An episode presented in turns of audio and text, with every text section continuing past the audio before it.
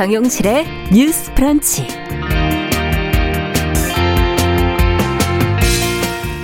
안녕하십니까. 정용실입니다. 아, 최근 서울대 교내 휴게실에서 청소 노동자가 숨졌습니다. 이와 관련해서 어제 노동조합이 기자회견을 열었는데요. 어, 노조는 숨진 노동자가 부당한 갑질과 또 군대식 업무 지시 등으로 극심한 스트레스를 받아왔다고 주장을 하고 있습니다. 어, 청소 노동자의 처우와 고용 안정성과 관련해서는 우리 사회에서 꾸준히 지금 문제가 제기가 되온 상태인데요. 어, 서울대 청소 노동자가 사망에 이르기까지 과연 어떤 문제가 있었던 것인지 또 이들의 처우 개선을 위한 근본적인 대책은 마련할 수 없는 것인지 같이 고민해 보겠습니다.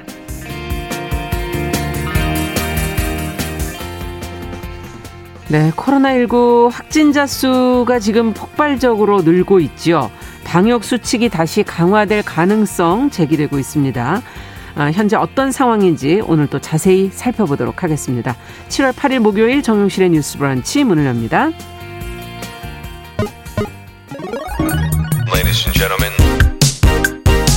새로운 시각으로 세상을 봅니다. 정용실의 뉴스 브런치 뉴스픽.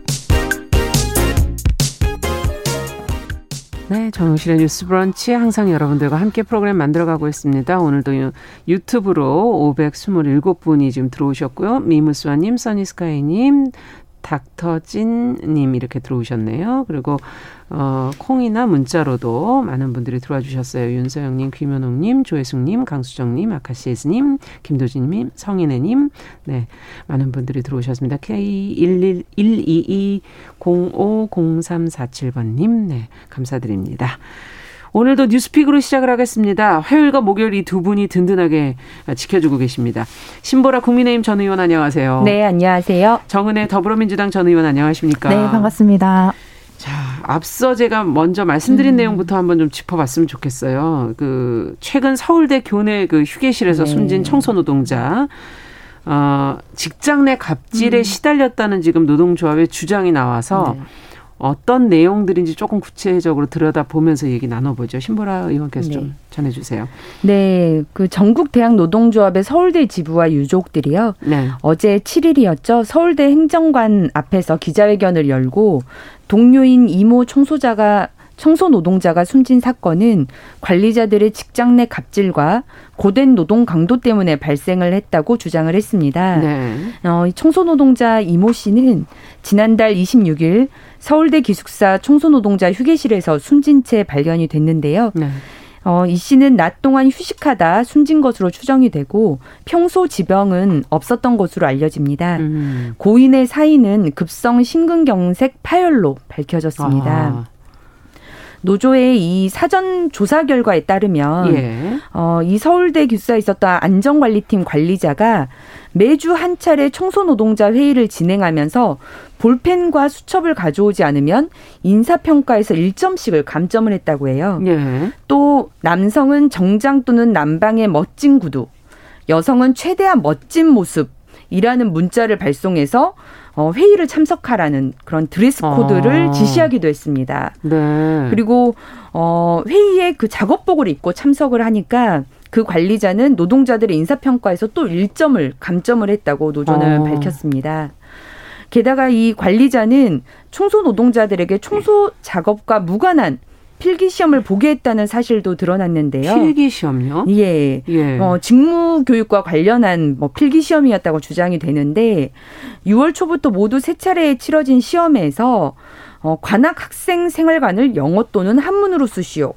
뭐 기숙사 준공 연도 이런 문항과 같이 청소 업무와는 전혀 무관한 음. 내용들을 주로 물었다고 합니다. 예. 이런 시험 점수를 모든 근로자 앞에서 공개를 해서 모욕감을 느꼈다는 근로자도 아, 있었습니다. 네. 또 기존 업무 외에 제초 작업이 추가되기도 했고요. 음. 청소 상태 검열이 시시때때로 진행이 됐고 어, 돌아가신 청소 노동자분은 엘리베이터 없이 100리터의 쓰레기 봉투를 몇 개씩 날랐던 그런 강도 높은 업무와 스트레스가 이 죽음에 노동의 원인이었다고 보고 있습니다. 네. 노조는 이 이모 씨에 대한 산재 신청을 요청할 계획이고 이 관리자에 대해서는 파면을 요청했고요. 서울대 관계자는 산재 조사에 성실하게 협조할 것이라고 밝힌 상태입니다. 네. 내용이 좀 어이없는 약간 황당한 부분들이 좀 네. 있는 것 같고 앞서 음. 의상을 이렇게 규제를 해야 하나 하는 그런 생각도 들기도 하고 필기 시험은 뭐 봐야 되나 여러 가지 복잡한 생각이 드는데요. 두 분은 어떻게 느끼셨는지 이 고용 안정의 문제, 음. 처우의 문제 이런 부분들을 좀 중심으로 해서 얘기를 좀 해주신다면요. 음. 정은혜 의원께서는 어떻게 보세요? 네, 옛날에 뭐 그런 예화가 네. 하나 있어요. 그 유럽에서는 이제 성당을 한창 많이 지을 네. 시기에 이제 성당을 짓고 있는데 어 그 건축 이제 하시는 분이죠. 이제 지나가는 분이 어 당신은 무슨 일을 하고 계세요? 이렇게 물었더니 음.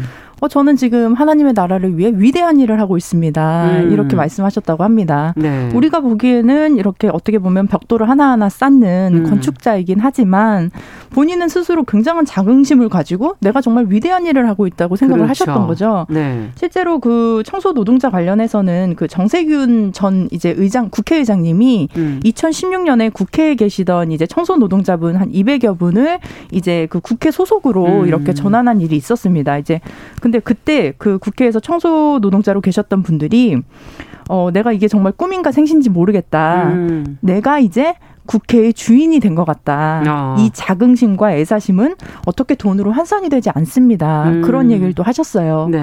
지금 보면 우리가 또 이게 서울대에서 일어난 일인데 사실 서울대라고 하면 대한민국의 어떻게 보면 최고의 명문대라고 할 수 있는 거죠. 네. 근데 그런 명문대학교에서 이런 청소 노동자들에 대한 처우가 이렇게 안 좋았다. 음. 어, 제가 확인해 보니까 2019년에도 청소 노동자분이 한 분이 사망을 하셨는데 당시에 그분은 그 한평 남짓한 공간에서 그 35도의 폭염 경보가 일어났던 날이라고 아. 합니다. 근데 창문도 없고 선풍기 하나만 이제 달랑 있는 아. 그런 방에 계시다가 또 사망하셨던 일이 있는데 예. 2년 전에 이런 일이 있었음에도 불구하고 또 다시 재발됐다는 것은 음. 학교 측에 학교 측에서 어떤 조치를 취하지 않았다고 볼 수 있는데요. 그렇죠. 네, 그런 측면에서 봤을 때 저는 굉장히 지금 좀 무책임하다고 볼 수 있고 특히 학생들 같은 경우는 그 처우에 관해서 굉장히 뭐 시위도 하고 뭐 예. 성명서도 발표하고 이런 이런 걸로 알고 있어요.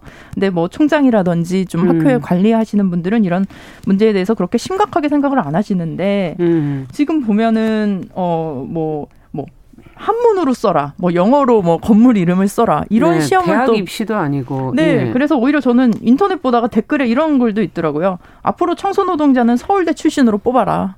뭐, 네, 네, 그런 말까지 있더라고요. 그래서 지금 그 음. 그 청소 그러니까 본연의 업무와 전혀 관가, 관련이 없는 네. 학교 측에서는 뭐 외국인들이 학교에 많이 있기 때문에 뭐 알아야 된다고 하는데 음. 사실은 서울대 다니는 외국인 학생들은 한국말을 굉장히 잘하십니다. 그래서 맞아요. 굳이 이렇게 필요 없을 것 같고 특히 지금 청소했던 부분에 있어서 그 건물 그 기숙사 자체가 음. 그 엘리베이터가 없다고 해요. 엘리베이터가 없는 음. 상황에서 4층 정도 되는 높이를 100리터가 되는 쓰레기 봉투를 들고 아. 네 걸어서 이동하셨다고 합니다. 아. 이거는 어, 건강한 청년들도 하기가 좀 어려운 일이죠. 그게 한두 맞아요. 번도 아닐 것이고요. 예. 그래서 저는 좀 제안을 하는 것이 일단 이분들이 그 쉴 수 있는 공간, 그러니까 space가 충분하게 마련이 돼야 돼요. 그러니까 잠깐 네, 쉴 수 있도록 뭐 에어컨이라든지 그 시설. 네. 특히 서울대 지금 보니까 문제가 너무 많아요. 그러니까 조리실 같은 경우는 땀이 계속 나잖아요. 네. 그러니까 조리를 하다 보면 불과 열이 있으니까 음. 샤워실을 만들어 달라고 했더니 수도꼭지 하나를 달아줬다고 하더라고요. 근데 여성분들이 또 샤워를 해야 되는데 음. 어, 굉장히 오픈된 공간에서 수도꼭지를 달아주고 여기서 샤워를 하라고 이제 또 서울대 측에서 그랬던 일도 있더라고요. 예. 그래서 가장 중요한 것이 그분들의 복지겠죠. 일단은 음. 근무 환경이 좋아야 하고 음. 쉴 때는 확실하게 쉴 수 있게 쾌적한 음. 정말 카페 같은 분위기를 만들어서 음. 그분들이 마음 편하게 쉬고 또 다시 힘을 얻어서 일할 수 있게 해야 하고 그다음에 특히 청소 같은 부분은 어, 저가 봤을 때는 엘리베이터가 없는 거는 사실 엘리베이터를 다시 설치할 수도 있거든요. 네. 예, 그래서 아무리 구형 건물이라고 하더라도 음. 엘리베이터를 설치하던지 그렇지 않다면 적어도 쓰레기 정도는 음. 이렇게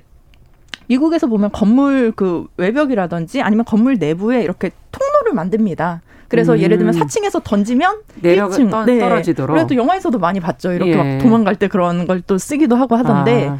그래서 그 3층에서 또 던지면 이렇게 바로 1층이나 지하로 바로 떨어질 수 있게 음. 그런 구조를 만들면 이런 비용들을 굉장히 좀 절감할 수 있겠다라고 싶고 또 마지막으로 이분들이 정말 어 그 긍지 자긍감, 내가 정말 음. 애사심 이런 거 굉장히 중요하거든요. 음. 그렇다면 이분들을 정말 한 사람 한 분한 한 분의 인격체로 대하고 특히 지금도 보면 갑질 문화가 있었던 것 같아요. 그러면 네. 이거는 청소 노동자분들 내부에 있었던 일인 것 같은데 음. 이런 어떤 어, 시스템이 저는 만들어져야 된다고 생각합니다. 음. 이게 사람이 바뀌어도 시스템이 있으면 그 시스템으로 움직일 수가 있거든요. 네. 근데 지금 같은 경우는 아마 제가 보기에는 사람으로 많이 움직일 것 같아요. 그래서 음. 좀 좋은 상사가 오면 좀 그래도 편하고 좀 어, 음. 어, 나쁜 상사가 오면 좀 힘들고 이런 상황인 것 같은데 이런 부분에 있어서도 좀 확실히 개선을 해야 된다고 생각합니다. 네. 지금 강수정님께서 상식적으로 이해되지 않는 업무 지시 음. 이렇게 이제 표현을 해주셨는데 이 대학 내 청소 노동자의 문제는 사실 몇 년 동안 계속 네. 이어졌었던 것이고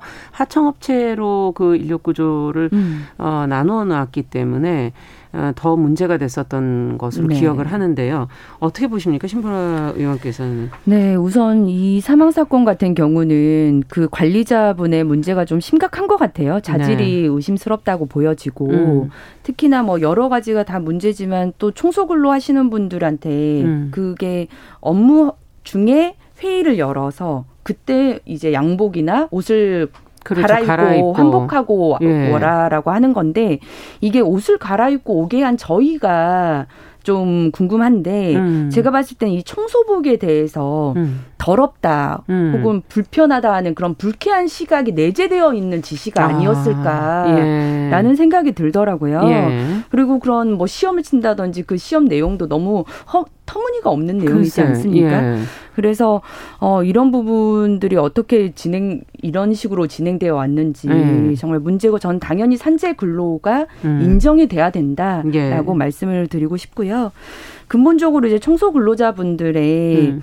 어 열악한 상황이 크게는 이제 두 가지인 것 같아요. 네. 휴게 환경을 포함한 근로 환경의 문제, 네. 그리고 고용 불안의 문제 네. 이렇게 있는데 실은 이제 근로 환경과 휴게 공, 휴게 환경을 이제 보, 음. 자면 정부가 이제 사내 하도급 이런 용역 근로 조건 네. 보호를 위한 가이드라인 같은 것들을 이미 만들어 놓긴 했습니다. 네. 그렇지만 이게 case by 종 case라서 적용이 잘 어, 적용과 음. 보호가 잘 이루어지진 않는 구조에 있고요. 네. 전반적으로 이제 대학 청소 근로 시장이 외주 용역이 주로 음. 되어 있고 그다음에 고령자와 준고령자 여성 위주로 그렇죠. 되어 있는다 보니까 음. 대우도 좀 열악하고 음. 고용 불안에도 많이 노출되어 있는 상황입니다. 그래서 사실상 대학 내에서 용역업체가 교체될 때마다 고용 승계와 종전 그렇죠. 근로조건 보장을 위한 갈등이 계속 반복이 맞아요. 되는 상황이고요. 네. 휴게 환경의 경우에는 어 우리나라가 근로기준법상에서는 휴게 시간을 반드시 4시간당 뭐 30분 이상, 8시간당 1시간 예. 이상을 보장하게끔 되어 있고요. 네.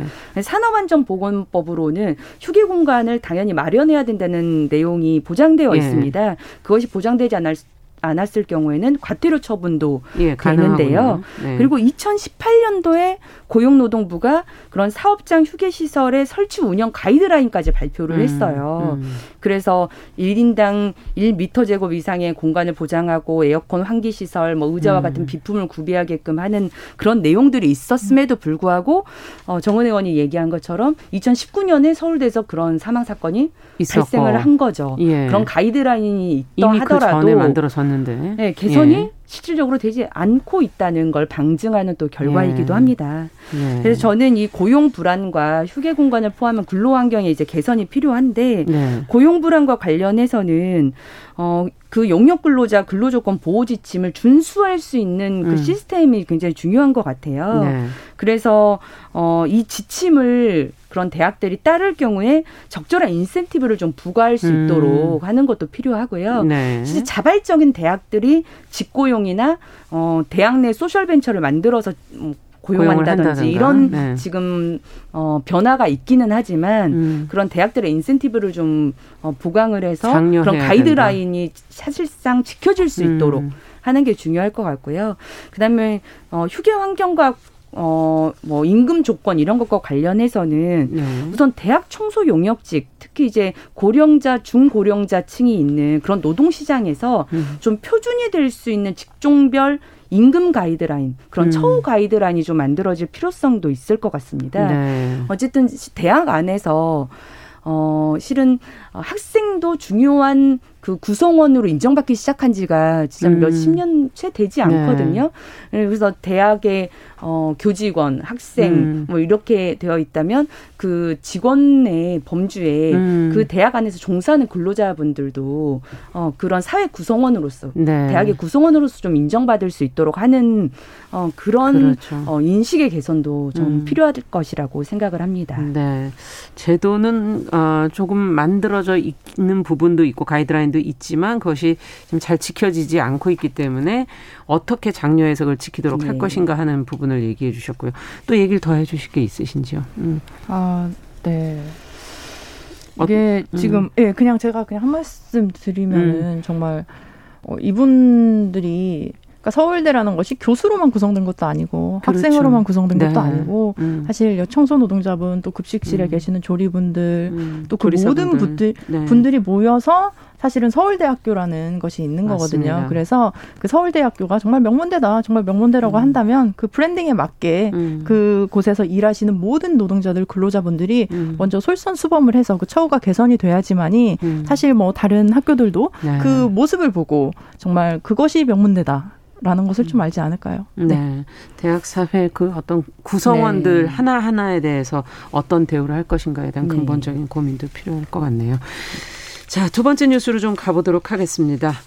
어, 소득 하위 지금 80%에게 재난지원금을 지급하는 정부안이 지금 국회 심사를 앞두고 있습니다. 여당 내에서 다시 또 지금 전 국민에게 지급을 하자는 목소리가 또 커지고 있는데 이 문제는 또 어떻게 봐야 될지 지금 현재까지 나온 얘기 한번 살펴보면서 저희가 어, 네. 두 분의 생각을 좀 더 들어보도록 하죠. 정은혜 의원께서 좀 정리해 주시겠어요? 네, 그 더불어민주당 내부에서 그 5차 재난지원금을 소득 하위 80%의 선별 지급기로 한 정부 방침을 수정해야 한다는 목소리가 높아지고 있습니다. 네. 그 어저께 이제 민주당은 이제 의원총회를 열었는데요. 굉장히 의례적으로 정책 의원총회라는 걸 열었습니다. 어. 그래서 특히 전문가들, 뭐 최백은 교수와 이상희 교수들을 섭외를 해서요. 네. 그분들의 의견을 듣기도 했는데요.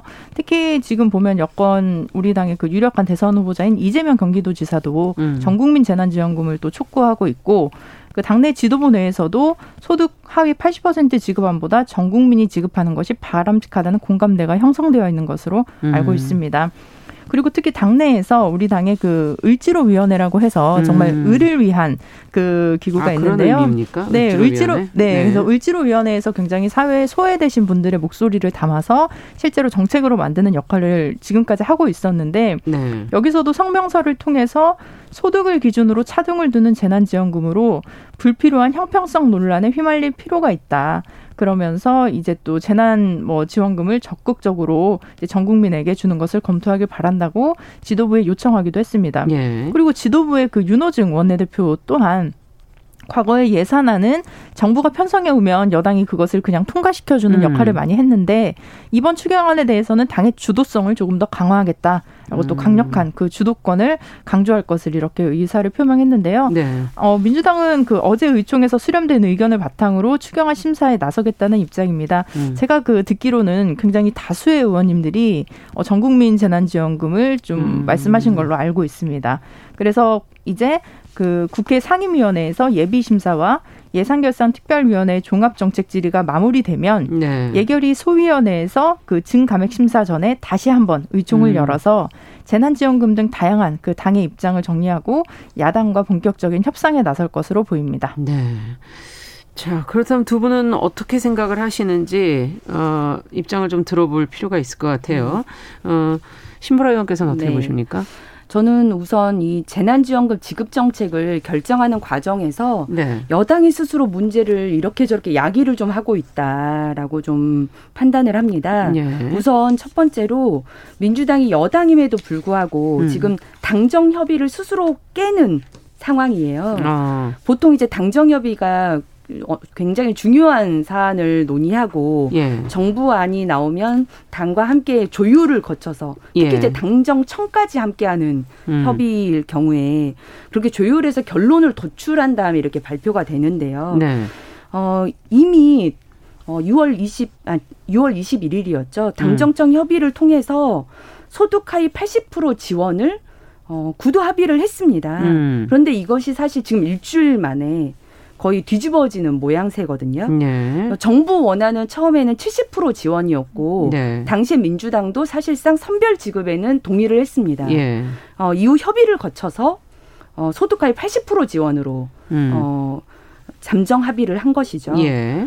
어, 이런 모습을 보고 있, 있으면서 이 당정 협의가 결과가 결국 틀어지게 되는 상황인데 예. 이러다 보니 문재인 정부 임기 말이라서 그런가 음. 당정 간의 불협화음이 커지고 있다는 느낌을 국민들이 좀 받으실 것 같고요. 음. 어, 당장 정부 관계자 발로도 기본 틀이 이렇게 깨지면 당정 협의를, 협의를 향후에 어떻게 할 수 있겠느냐 네. 이런 볼멘 소리도 나오고 있습니다. 네. 그리고 두 번째로 민주당의 대선 후보들도 이 부분에 대한 찬반이 엇갈리고 있어요. 어. 당장 지난 TV 토론에서도 어, 이재명, 추미애, 김두관 후보는 어, 80% 지급에 반대하는 입장이고 예. 이낙연, 정세균, 박용진 후보 등 한 다섯 분은 어, 선별 지급 지금 안에 일정 정도 찬성하는 네. 입장을 밝혔고요. 그러다 보니까 지금 어, 어제 열린 민주당 의총에서도 어, 전국민 지급에 대해서 피력하는 의원들이 많이 있었다고 음. 하는데 대선 후보도 찬반이 갈리기 때문에 음. 정책 의총도 좀 의원들의 후보들의 어떤 대리전 성격으로 좀 정책 갈등을 벌리고 음. 있지 않는가 하는 모습도 보이는 것 같습니다. 음. 그리고 윤우종 원내대표도 좀 문제인 게요. 어제 의총에서는 어, 당의 주도성을 좀더 강화하겠다면 예. 수정 의견을 강하게 내비쳤다고 하는데 일일 라디오 인터뷰에서는 전 국민에게 재난지원금을 지급하는 것은 어려울 수 있다.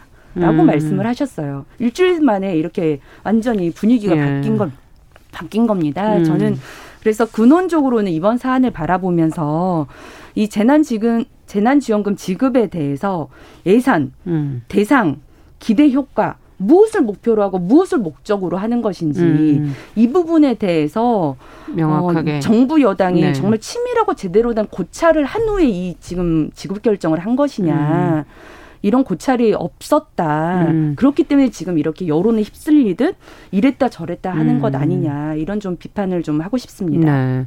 그렇다면 정은혜 의원께서는 안에서 네. 보셨으니까 이렇게 변화의 이유가 있지 않겠습니까? 네, 네. 이게 뭐 정부와 민주당 이런 음. 관계로 보기보다 사실은 기재부와 민주당, 음. 홍남기 경제부총리와 민주당 이런 음. 관계로 보는 게 조금 더 맞을 것 같고요. 어, 우리가 과거에 2018년에 아동수당을 상위 10%를 제외하겠다라고 네. 했던 그 정책이 있었습니다. 음. 근데 그 상위 10%를 걸러내는 것이 굉장히 힘들더라고요. 음. 오히려 그 비용이 더 많이 들고 음. 사실은 공무원분들이 과중한 업무 때문에 굉장히 힘들어 하셨던 일이 음. 있어서 결국에는 전 국민에게 지급을 하기도 했었습니다. 음. 물론 초기에는 이제 정부에서는 70% 안을 냈고 그리고 우리가 절충해서 80% 안을 내기로 했지만 네. 이게 비용적으로 제가 계산을 해보니까요. 그 국민 80%에게 지급되는 금액이 그 10조 3천억 원입니다. 예. 근데 지금 정부에서 그 절충안을 냈던 게 뭐냐면 그러면 상위 20%는 음. 하반기에 카드를 더 사용하면 캐시백으로 지원을 하겠다는 건데요. 그 캐시백이 한 1조 1천억 정도가 되거든요. 예. 근데 그것도 상위 계층이 카드를 사용할 때 얘긴 거고 음. 사실은 카드를 사용하지 않으면 이제 그 돈은 사실은 이제 뭐 지급이 안 되는 그렇죠. 것이고 그렇다면 이 돈이 지금 거의 뭐 11조 그쵸 4천억 원이 되는데 네. 지금 전 국민에게 재난지원을 지급할 때는 12조 9천억 원입니다. 음. 그러면 사실 그렇게 큰 차이가 있지 않고도 전 국민에게도 어, 지원할 수 있고 지금 이재명 지사님 같은 경우는 원래 25만 원씩 드릴 것을 그러면 100%로 하고 어 20만 원으로 드리자. 음. 왜냐하면 우리가 80%와 81%를 어떻게 구별할 것인가. 그 음. 그 비용도 굉장히 만만치 않다고 볼 수 있어요. 그리고 지금 민주당 같은 경우는 강령에 선별 복지가 아닌 보편 복지로 되어 있거든요. 그래서 네. 당의 중심 우리가 서민과 중산층을 위한 당이다라고 했을 때는 음. 어, 또 그런 부분에 있어서도 고려를 해야 할 것 같고 지금 우리 이 재난지원금의 취지를 봐야 하는데 네. 지금 재난 상황이고 위기 상황이다. 그래서 재난지원금을 지급한다면 사실은 뭐 상위 뭐 10% 20%는 뭐 방역에 협조를 안 했나요? 그분들이 오히려 더 방역에도 음. 예, 저희와 똑같이 이제 협조를 해주셨을 거라고 저는 생각을 합니다. 그래서 음. 그분들도 뭐 가고 싶은데 안 가고 먹고 싶은 것도 조금 참고 네. 어, 모임도 안 가고 하셨을 텐데 그런 부분에 대한 이게 보상이라고 볼 수 있고요. 그리고 우리가 지금 백신도 돈을 받지 않잖아요. 예. 그럼 뭐 상위 10%는 돈을 받고 이런 개념이 아니기 때문에 음. 백신이랑 재난지원금 지금은 같은 어 관점에서 봐야 할 것이고 된다. 이게 보면 그 우리가 그 로빈후드식 정책이라고 해서 가진 자의 주머니를 털어서 못 가진 자들에게 나눠준다. 약간 음. 이런 개념으로 볼 수도 있을 것 같아요. 그래서 네. 이런 부분은 좀 지양해야 할 것 같고 마지막으로 그 최백은 교수님이 그 발표하신 내용이 있는데 그 재난지원금 유형에 따른 경제적인 효과를 네. 이제 분석하신 게 있어요. 어, 우리가 과거에 그 선별 지급을 또 하기도 했었죠. 음. 근데 보편 지급과 성별 지급을 했을 때 어, 가계 소득의 증가율이 보편 지급을 했을 때는 3.5%가 늘어났고요. 네. 선별 지급을 했을 때는 1.1%가 늘어났습니다. 음. 그리고 특히 중요한 자영업자의 소득 증가율을 보면 네. 보편적으로 지급했을 때는 8.2%가 그 자영업자분들이 소득이 늘었는데 예. 선별 지급을 했을 때는 1.8%가 늘었습니다. 네. 그래서 우리가 보면 자영업자분들에게도 우리가 지금 지원금을 드리고 있어요. 그리고 네. 대출 같은 경우도 거의 저금리로 뭐 무이자로 대출을 하고 네. 있지만 가장 중요한 거 자영업자들에게 음. 손님이 와야 됩니다. 음. 우리가 1차 그때 전국민 재난지원금을 받고 나서 음. 뭐안 먹었던 소고기도 먹고 안경도 네. 맞췄다 했던 것처럼 어 자영업자들이 살 수 있는 길은 오히려 이게 더 좋고 음. 저는 이게 더 공정한 게 아닌가라고 생각합니다. 알겠습니다. 그럼 두 분께서 한 말씀씩만 더 하고 마무리할게요. 짧게 짧게. 네. 네. 우선 어 정부 여당도 결국은 정부 재정의 재정 건전성을 음. 고려했기 때문에 음. 처음에 당정협의 때 선별 지급을 잠정 합의했다라고 보고요. 네. 실제 이거를 이제 전 국민 확대로 하게 됐을 때 음, 팩트 체크가 좀 필요하긴 하지만 3주가 더 필요하다고 해요. 음. 근데 그 3주의 세수 문제가 발생을 합니다. 네. 그거를 뭐 어, 본 예산에서 조정을 한다거나 아니면 추경 33조에서 다른 사업비를 줄여서 네. 해야 된다는데 이런 문제들이 현실적으로 존재하고 있다는 말씀 말씀을 네. 드리겠습니다. 정은혜 의원께서도 네, 그 이번에 우리 당의 그 추미애 후보님이 출마 선언하시면서 음. 이제 어 사람이 돈보다 높고 음. 사람이 뭐 권력보다 높고 이런 말씀을 하셨는데 예. 이게 지금 뭐 돈뭐 뭐 20만 원, 25만 원, 뭐 몇 퍼센트 이런 개념을 떠나서 음. 지금 모두가 어 고난을 함께 받고 있고 지금 또 확진자 수가 굉장히 늘어나고 있어요. 음. 근데 모두가 힘든 상황에서 어 우리가 그 지난번에도 그 선별 지급에 네. 있어서 음. 어 내가 어 좀 형편이 좀 좋으신 분들은 안 음. 받겠다라고 하셨던 분이 네. 사실 20%가 있었거든요. 음. 근데 실제로 거의 대다수 분들이 그, 그 돈을 받으셨어요. 그 네. 어, 지원금을 받으셨는데 예. 그 지원금이 또 다시 알겠습니다. 선한 곳에 쓰일 수 있도록 음. 네 그렇게 좀 전국민 재난지원금이 좀 필요하다 싶습니다. 네. 뉴스픽 오늘 두 분 의견 들어봤습니다. 정은혜 신보라 의원과 함께했습니다. 감사합니다. 네, 감사합니다. 감사합니다. 자, 정용실의 뉴스 브런치 듣고 계신 지금 시각 10시 33분 향해 가고 있고요. 라디오 정보센터 뉴스 듣고 오죠.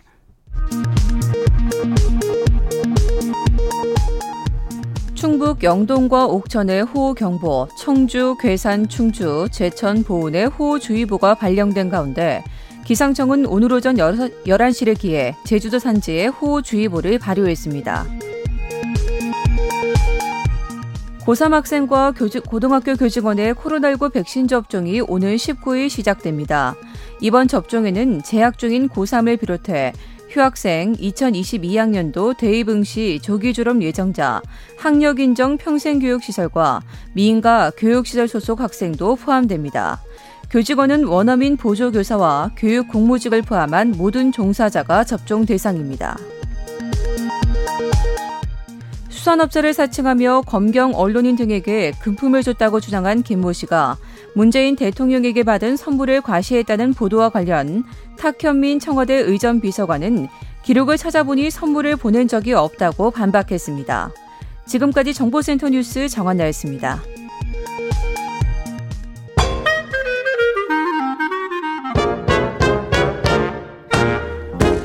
모두가 행복한 미래 정용실의 뉴스 브런치 네, 뉴스 브런치 듣고 계신 지금 시각 10시 34분입니다. 저희 귀에 쏙 들어오게 또 필요한 뉴스들 전해드리고 있습니다. 뉴스 속 KBS 보도본부 이호영 기자 자리해주셨습니다. 어서 오십시오. 안녕하세요. 지금 막 코로나19 확진자 수가 막 계속 급증하고 있고 보도가 지금 계속 쏟아져 나오고 있는데 이호영 기자도 바쁘시죠 지금? 네 그렇습니다. 네. 확진자가 지금 어떻게 돼가고 있나요? 오늘 1,275명의 확진자가 나왔어요. 네. 어제도 아. 1,000명대가 나왔었거든요. 확진자의 숫자 자체도 중요하지만 경향을 보는 게 중요해요. 네. 최근 경향의 전체 확진자의 85%가 수도권에서 나오고 있어요. 음. 전문가들이 지금 상황을 엄중하게 보고 있는데 네. 이유가 인구의 절반이 모여 사는 수도권에서 빠르게 코로나19가 확산하고 있기 때문입니다. 네. 수도권은 그러면 인원이 지금 85%면 몇 명이 되는 건가요? 확진자가 지금? 수도권만 한 천 명 정도 나오고 있어요. 그렇군요. 예, 네. 지금 최근 일주일간 경향을 보면 수도권에서 한 5, 600명 정도 나왔어요. 그런데 예. 어제 갑자기 한 천 명 가까이 뛰면서 아. 배로 올라가는 더블링 현상이 나타났단 이런 게 말이죠. 문제인 거잖아요. 예, 문제예요. 숫자가 더블로 되는 거. 그렇죠. 이렇게 네. 배로 뛰기 시작하면은 확진자가 통제하기 어려울 정도로 늘어날 가능성이 있어요. 아, 근데 왜 이런 걸까요? 갑작스레. 우선 이유가 두 가지인데요. 예. 이 감염력과 전파력이 더 강력한 델타 변이가 확산하고 있고요. 20, 30대 젊은 층에서 확진자가 빠르게 늘고 있어요. 20, 30대 젊은 층에서? 네. 델타 변이 검출률이 6월 첫째 주에는 1.4%에 불과했는데 예. 6월 다섯째 주에는 9.9%로 늘었습니다. 확 늘어났네요. 네. 수도권만 보면 델타 변이 검출률이 12.3%, 20대에서는 17.1%로 크게 늘고 있습니다. 20대에서 지금 더 검출률이 높게 나오고 있고 전체적으로도 델타 변이 검출률이 12.3%. 어떻게 해야 될까요? 그러면 수도권은? 아, 방역 수칙 강화밖에 없죠. 네. 수도권에서도 기존의 거리두기 조치 2단계 오늘부터 한 주 더 연장했어요. 예. 사적 모임 4명까지 가능하고요. 직계 가족 모임 8명까지 가능합니다. 음. 집회나 행사는 99명까지 가능하고요. 유흥 시설 집합이 금지됩니다. 아. 식당이나 카페, 다중 이용 시설은 밤 10시까지, 밤 10시까지? 네, 할수 아. 있습니다. 기존 조치들이 그러니까 결국은 그대로 지금 유지가 되는 건데 다들 기대하는 건 이제 백신 접종 속도가 빠르면 좀 어떻게 변화가 있지 않겠는가 하는 기대들을 하거든요. 네, 사회적 거리두기 강화, 그다음 백신 빨리 접종 이게 유일한 방법이에요. 네. 지난주에 7월 예방 접종 계획이 나왔거든요. 이달 중에는 백신을 한 천만 회분이 도입될 예정입니다. 네. 우선은 6월에 백신을 맞았어야 했는데 이런저런 사정으로 못 맞으신 분들 한 40만 명 정도가 접종 아, 대상이고요. 예. 고3 학생하고 교육이나 보육 종사자 191만 명, 예. 입영 장명 장병 7만 명, 50대 연령층 742만 명이 백신을 맞게 됩니다. 네. 백신이 빨리빨리 들어와야 되는데 뭐 이스라엘하고 교환 백신 교환 협정 뭐 이런 거 체결했다는 얘기도 보도 나오더라고요. 네, 어제 이스라엘에서 화이자 백신 70만 회분이 들어왔어요. 음. 이 백신의 유통 기한이 7월 31일까지거든요. 날짜가 얼마 안 남았네요. 네, 이스라엘은 이 기간 내에 백신을 다 접종할 수가 없는 상황이었고 음. 또 백신을 한 방울이라도 버릴 수가 없잖아요. 아유, 그럼요. 그래서 이 기간 내에 백신 접종이 가능한 국가들을 찾고 있었는데 마침 우리나라가 딱 그 적합한 조건을 아. 가지고 있었던 거죠. 언제 뭐 돌려줘야 되는 겁니까? 지금 교환 협정이라 그러면? 그렇죠. 우리나라는 하반기에 백신이 많이 들어오니까 70만 회분을 9월에서부터 11월까지 순차적으로 돌려주기로 돼 있습니다. 그러니까 먼저 가져와서 쓰고 나중에 돌려주고. 네. 그럼 이 백신은 누가 맞게 되는 거죠? 13일부터 예방 접종에 활용될 걸로 보이는데요. 서울과 경기 지역에 대면 접촉이 많은 직군, 그러니까 학원 종사자, 음. 운수 종사자, 택배 기사, 환경 미화원들에게 접종될 걸로 보이고요. 예. 지자체에서 자 율적으로 접종 대상자를 선정해서 접종할 수 있도록 할 계획입니다. 네, 어떻게든 일단 백신과 사회적 거리두기를 통해서 조금 어, 낮출 수 있기를 확진자 숫자를 좀 낮출 수 있기를 기대해 보겠습니다. 네. 다음 뉴스는 장바구니 물가가 요즘에 심상치 않다 그러는데 뭐 지금 물가가 뭐 30년 만에 가장 높은 상승률이다 이런 보도도 나오고 있고요. 실제로 얼마나 오른 겁니까? 올해 상반기요. 농축수산물 물가지수를 봤더니 지난해 같은 기간보다 12.6% 올랐어요. 12.6%. 예, 상반기 기준으로만 보면 1991년에 14.8%가 올랐었는데 그때 이후 30년 만에 가장 높은 수준이었습니다. 아, 얼마나 올랐는지를 좀 더 구체적으로 얘기해 주셔야 와닿을 것 같아요. 12.6%면 물건 가격 품목별로 좀 얘기를 해주세요. 가장 많이 예. 오른 게 파예요, 파. 파. 예, 올해 상반기에 156.6%나 급등했습니다. 156.6%. 네. 파는 연초에 이제 한파 영향으로 생산량이 줄었었어요. 네. 그런데 지난해에는 파 가격이 급락했어요. 음. 이런 이유로 파의 수급량이 불안정해지면서 가격이 급등했습니다. 네. 요즘 파테크라는 말이 나올 정도로 팥값이 비싸서 집에서 직접 재배해 먹는 그렇죠. 많아, 많아지셨죠. 네. 네. 과일값도 저는 오른 것 같은데. 네, 사과가 54.3% 올랐는데요. 이것도 1999년 이후에 22년 만에 최고 상승률을 기록했습니다. 음. 배는 47%, 복숭아 43.8%, 감이 22% 올랐어요. 네. 기타 과실류도 많이 올랐는데요.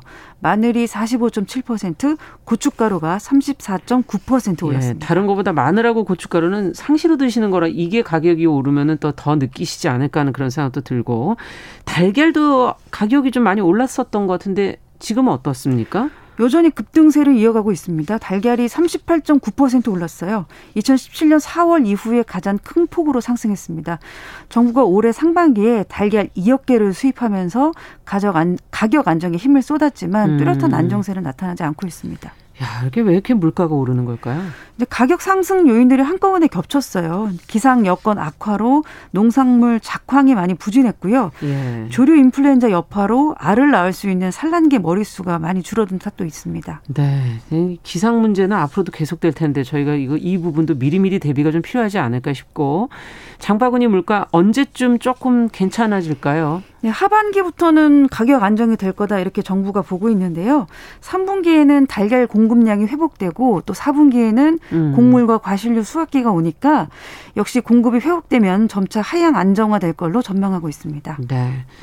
자, 마지막으로 추억의 홈페이지 싸이월드가 지금 다음 달 서비스 재개한다 그러는데 그 내용도 좀 전해주세요. 네, 8월 2일 저녁 6시에 서비스를 재개할 예정입니다. 네. 이날부터 싸이월드 홈페이지에 로그인하면요. 사진, 동영상, 댓글, 배경음악, 도토리 같은 게 다 복원된 상태로 확인할 수 있게 됩니다. 아이디 기억이 안 나요? 너무 오래돼갖고. 기억 안 나시면 네. 홈페이지에서 실명 인증을 하면 찾을 수 있고요. 예. 과거 싸이월드 서버에 저장된 사진이 170억 장 정도 되고요. 아. 동영상은 1억 5천 개 정도 되는데요. 와. 현재 복구 작업 진행 중이라고 합니다. 음. 운영사 측은요. 인공지능 기술로 오래된 사진과 동영상은 고해상도로 복원하고 미니 홈페이지를 3D로 꾸밀 수 있게 준비 중입니다. 맞아요. 미니 홈페이지만 꾸미고 그랬었던 네. 기억이 나는데 그러면 원래는 뭐 이번 주에 다시 시작한다 이런 얘기 있었지 않았나요? 원래 목표는 지난 일요일, 지난 월요일 네. 5일부터 시작하려고 5일부터였나요? 했었어요. 그런데 음. 한달 미뤘어요. 음. 싸이월드 운영사가 싸이월드 Z인데요. 지난 월요일부터 서비스를 재개하려고 하다가 한 달 연기한 거예요. 이유는 뭔가요? 서비스 재개하고 발표하고 그 예고했던 시간 2시간 30분을 남겨놓고 네. 긴급히 일정을 연기했는데 해킹 공격에 대비하기 위해서였다고 합니다. 아, 실제로 뭐 이런 게 있었습니까? 네, 싸이월드 자동 아이디 찾기와 로그인 서비스를 겨냥해서 해외에서 해킹 공격이 있었다고 합니다. 지난 4일에 어. 30건 정도, 5일에 80건 정도 포착됐다고 합니다. 심각했나요? 어, 싸이월드 운영사 측에서는 이 해킹 해외발 해킹 공격은 모두 막았다고 공식 발표했어요. 예. 그런데 이런 상태로 로그인 서비스 로그인 서비스를 시작했다가는 개인정보 유출이 우려되는 상황이라고 했습니다. 음. 싸이월드 운영 재개를 기다리시는 분도 워낙 많고요. 음. 또 개인정보가 많은 홈페이지다 보니까 이 상태로 재개했다가 개인정보 유출 사고가 나면 심각한 상황이 될 수도 있죠. 그렇죠. 개인정보가 많죠 그 안에는. 자 그러면 다음 달에 시작하게 되면 이제는 괜찮은 건가요? 해킹 공격으로부턴? 네, 싸이월드 운영사 측은 서비스 재개를 미룬 다음에 기존의 보안 시스템을 최상위 단계로 올린 다음 서비스를 재개하기로 했습니다. 음. 그래서 해킹 공격에 대비하겠다는 거예요. 실제로 2011년에 싸이월드와 네이트가 중국 해커 공격으로 회원 정보 3,500만 건이 유출된 사례가 있었어요. 음. 그래서 각별히 신경 쓰고 있다는 게 운영사 측의 설명입니다. 네, 개인정보 유출은 좀 안 되도록 노력을 해 주셔야 되겠네요. 자, 뉴스 속 KBS 보도본부 이호영 기자와 함께 했습니다. 감사합니다. 감사합니다. 여러분은 지금 KBS 1라디오 정용실의 뉴스 브런치와 함께하고 계십니다.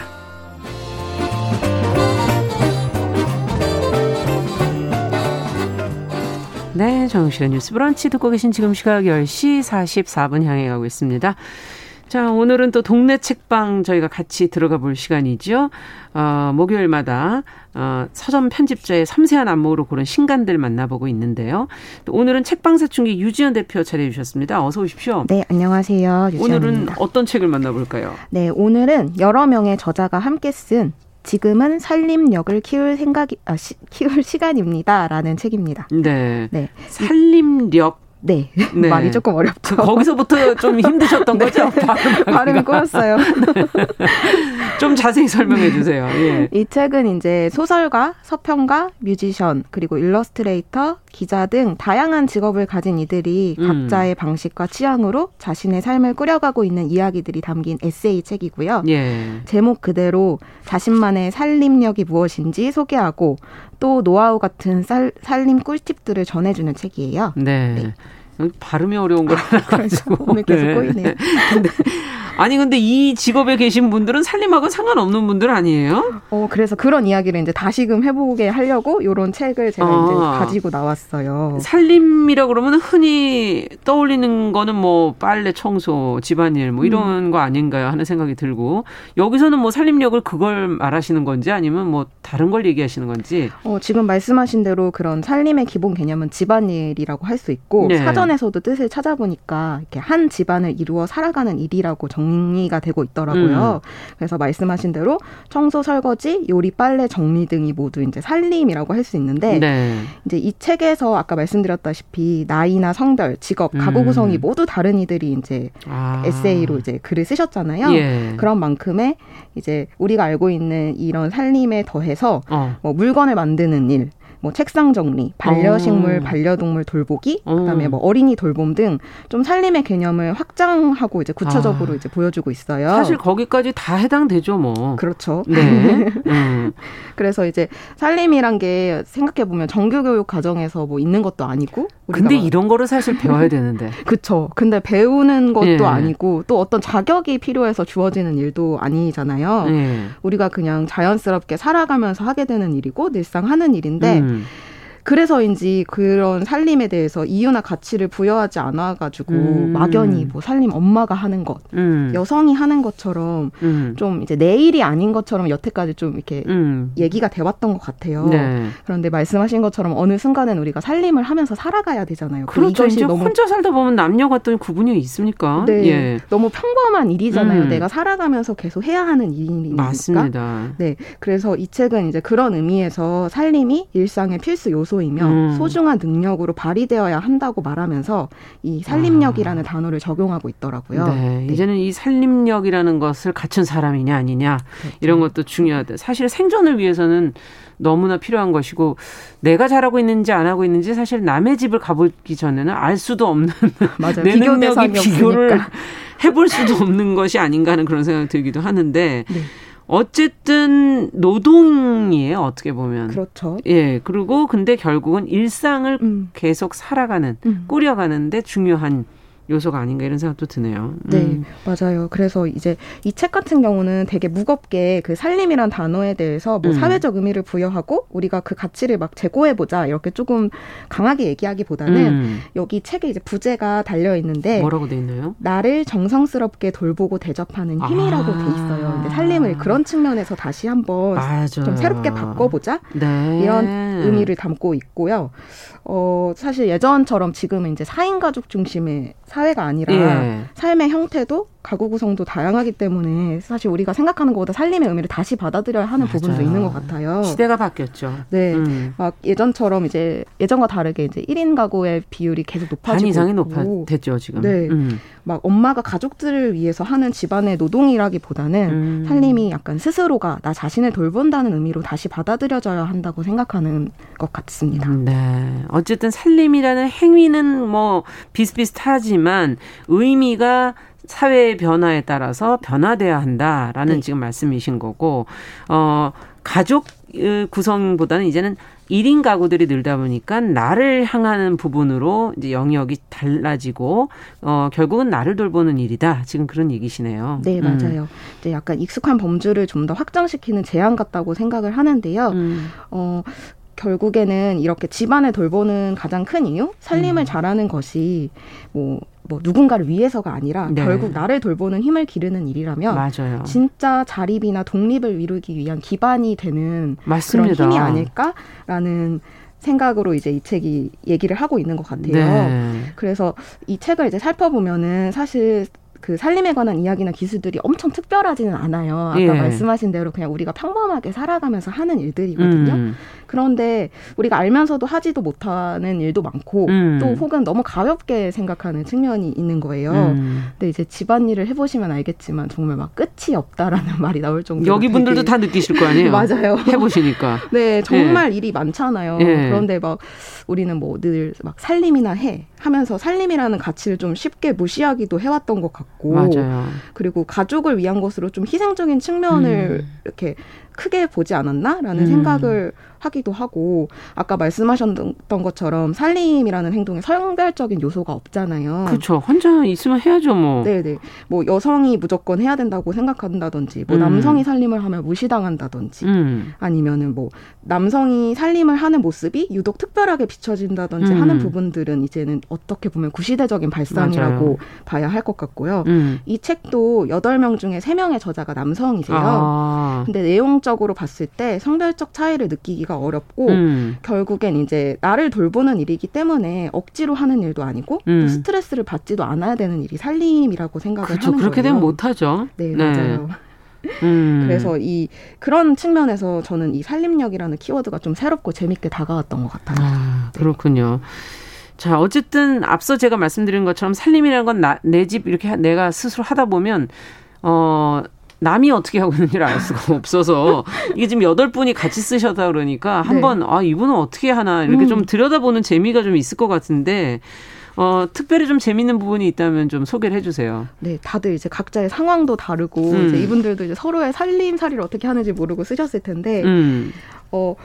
그 중에서도 이제 뮤지션이자 작가인 이랑 씨의 정리법 이야기랑 예. 일러스트레이터 임진아 씨의 수집에 관한 이야기가 조금 저는 인상 깊게 아, 다가왔는데요. 아, 정리에 관한 얘기도 있어요? 네, 정리에 관한 이야기. 수집에 있어요. 관한 것도 있고요. 네. 어, 다좀 그것도 넓, 일종의 살림인 셈이죠. 아, 그렇죠, 그렇죠. 네. 정리 굉장히 중요하죠. 네, 맞습니다. 예.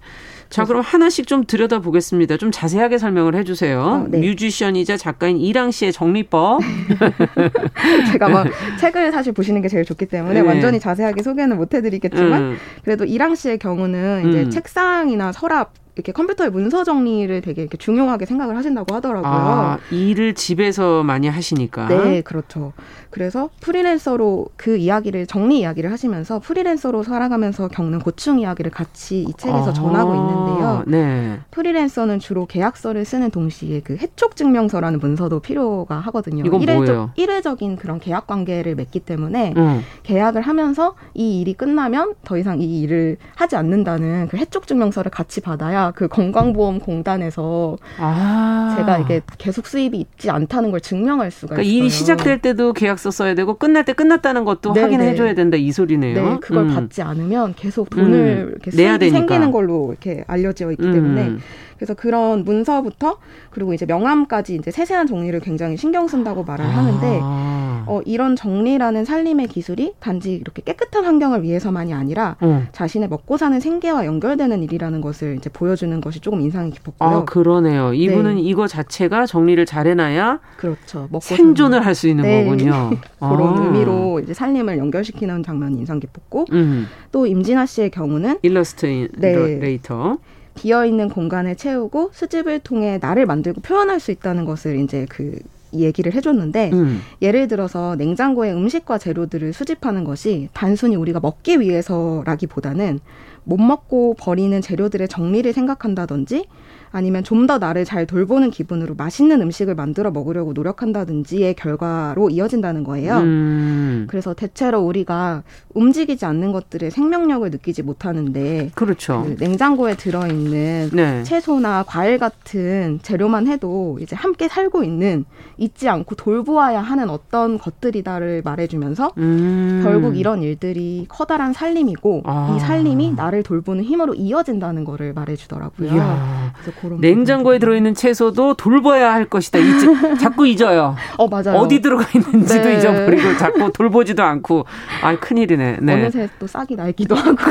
아 감자나 이런 거는 싹이 나 있죠. 맞습니다. 어 그래서 뭐 좀 기억에 남는 문장도 혹시 있으세요? 어 네. 이게 살림을 오늘 계속 얘기하다 보니까 음. 좀 공감이 가는 구절이 있어서 소개해드리려고 적어왔어요. 음. 네. 원래 살림에는 끝이 없는 게 당연하다. 음. 한 집안을 이루어 살아가는 일이 단편적일 리 없다.